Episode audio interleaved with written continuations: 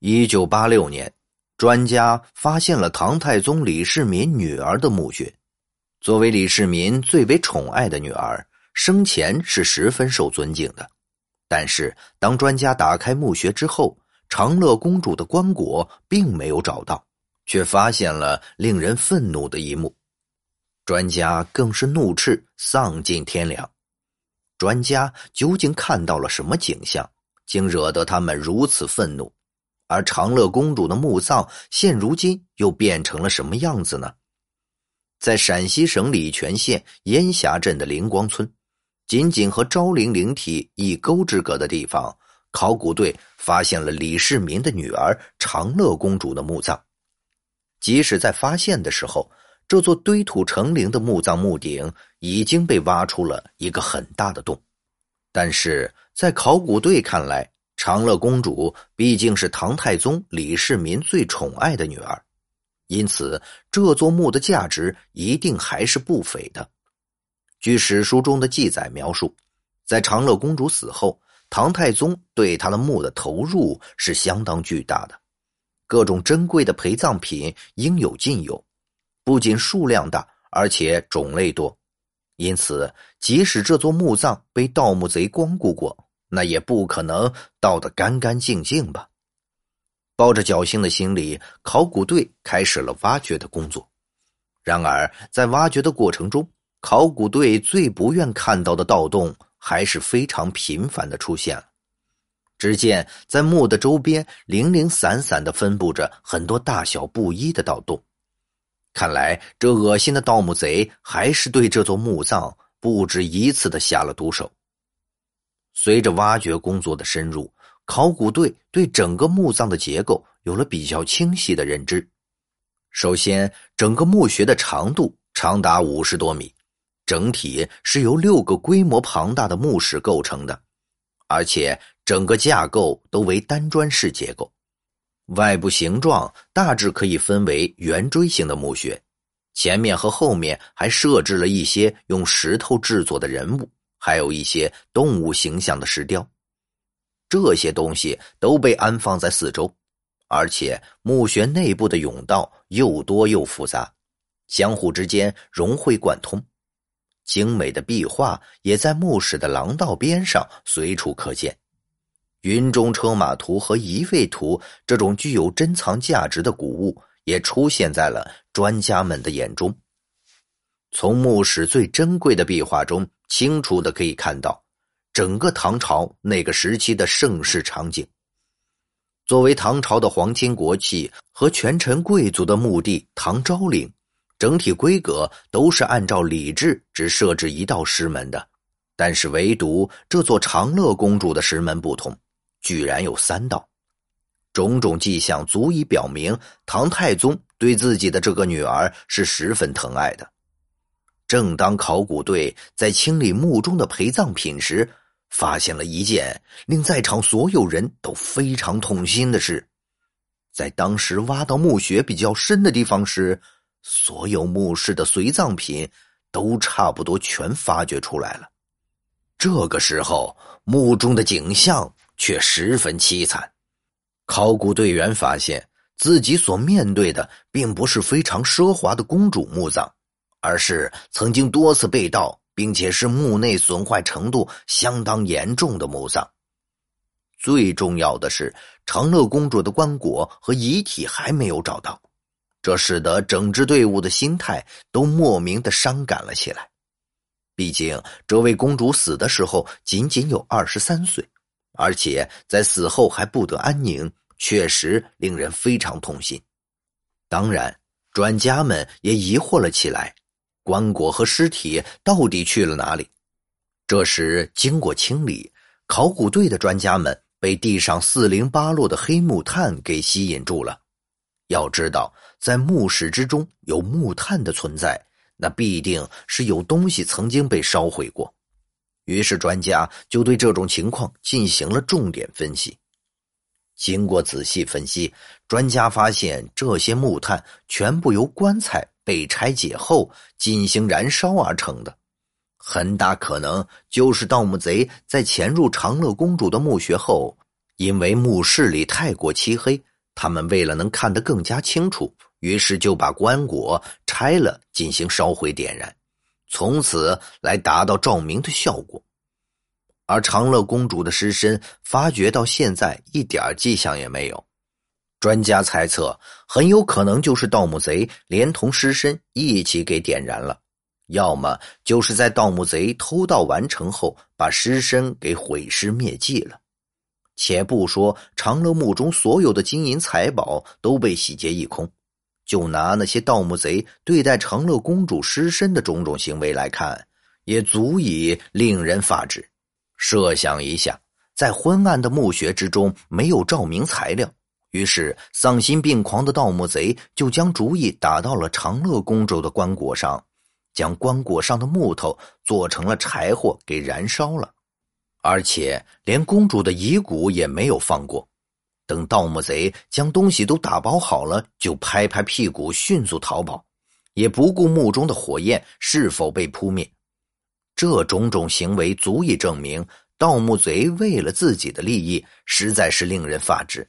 猜到这些，不由得想起来：如果唐太宗李世民地下有知，看到这种景象，看到自己最疼爱的小公主死后都没有得到最基本的清净，还被后世之人如此野蛮的对待，那李世民的心情该有多么糟糕，该有多么生气！又该有多么伤心！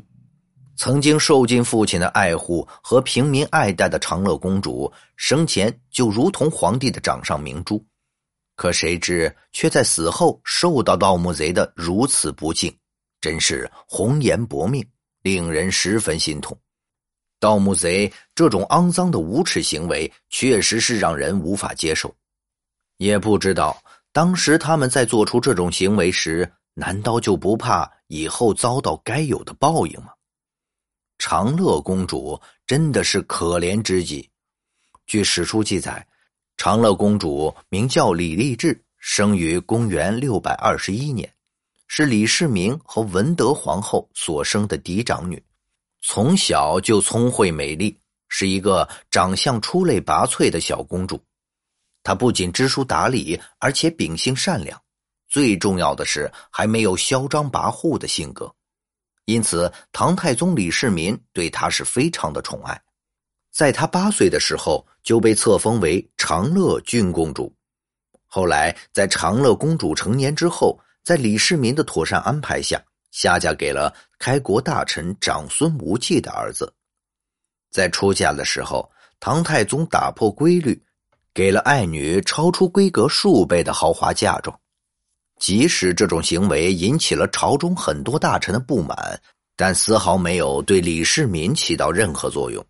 这中间还有一段小插曲：当时在唐太宗李世民实施分封制的时候，群臣劝谏都没有任何结果，但长乐公主仅仅一句话就搞定了。当然，现在看来那也是情理之中的事情，但遗憾的是。长乐公主没多久就身患疾病，年仅二十三岁就悄然离世了。她的英年早逝让唐太宗李世民悲痛万分，因此就给了长乐公主最隆重、最豪华的婚礼。婚礼规格也是所有公主当中最高的，随葬物品那是相当的丰富贵重。也许正是这种钟爱之情。也许正是史书中对此墓的记载奢华，所以使得盗贼们都纷纷的盯上了这座奢华的墓葬。而如今，对于这座早已空空如也的空墓穴，不得不说，在遗憾之余，也尽显无奈之情。长乐公主的棺椁和尸身，不管是被销毁还是丢失，对我国乃至世界的考古界的的确确。都将是一份不小的损失。墓里文字的丢失和损坏，也给了考古学家们对这座墓葬的完整解析上造成了一定的影响。盗墓贼留给专家的也仅仅是那些在墙壁上盗不走的精致的壁画了，而专家们也仅仅只能从墙壁上描绘的壮观壁画中隐隐的看出，这里曾经的规格之高，无人能及。后来经过专家对壁画的专业解释，地宫的壁画两侧会有腾飞的劲龙、长啸的白虎、奔跑的骏马，还绘着气宇轩昂的甲胄仪位。它们的作用是用来守卫死者灵魂的。在瑞气流云中，两匹骏马驾着红色木车奔驰，轩端雕饰龙头，车后两侧各插一面红旗，车厢中坐三人。其中一位老者长髯漂浮，端坐中央，神态安详，栩栩如生。车厢上下方有一摩羯张嘴伸舌，是唐墓壁画中的经典。地宫深处可以看到墓主人生前居住的不同房间，以及最后的寝宫。两次的壁画描绘着侍女、侍卫大臣以及墓主人生前的生活娱乐场景。小小的房间内摆放着很多唐三彩和粉彩马人像，来作为主人的陪葬品。这样可以让死者在死后依旧享受着生前的荣华富贵。长乐公主主墓室有二十多平方米，下面呈正方形形状，顶部呈穹隆顶，象征天圆地方的理念。在左侧的墙壁上会有精美的祥凤图案。这充分的反映了唐太宗李世民对于他自己女儿的爱惜程度，以及长乐公主本身的地位尊贵。值得注意的是，壁画上首先出现了昆仑奴的形象。在壁画上画着许多端庄丰盈的侍女和惟妙惟肖的男士，其中有一侍女肤色较深，头发特别多，耳朵戴着大耳环。专家推测，他应该是来自非洲的人。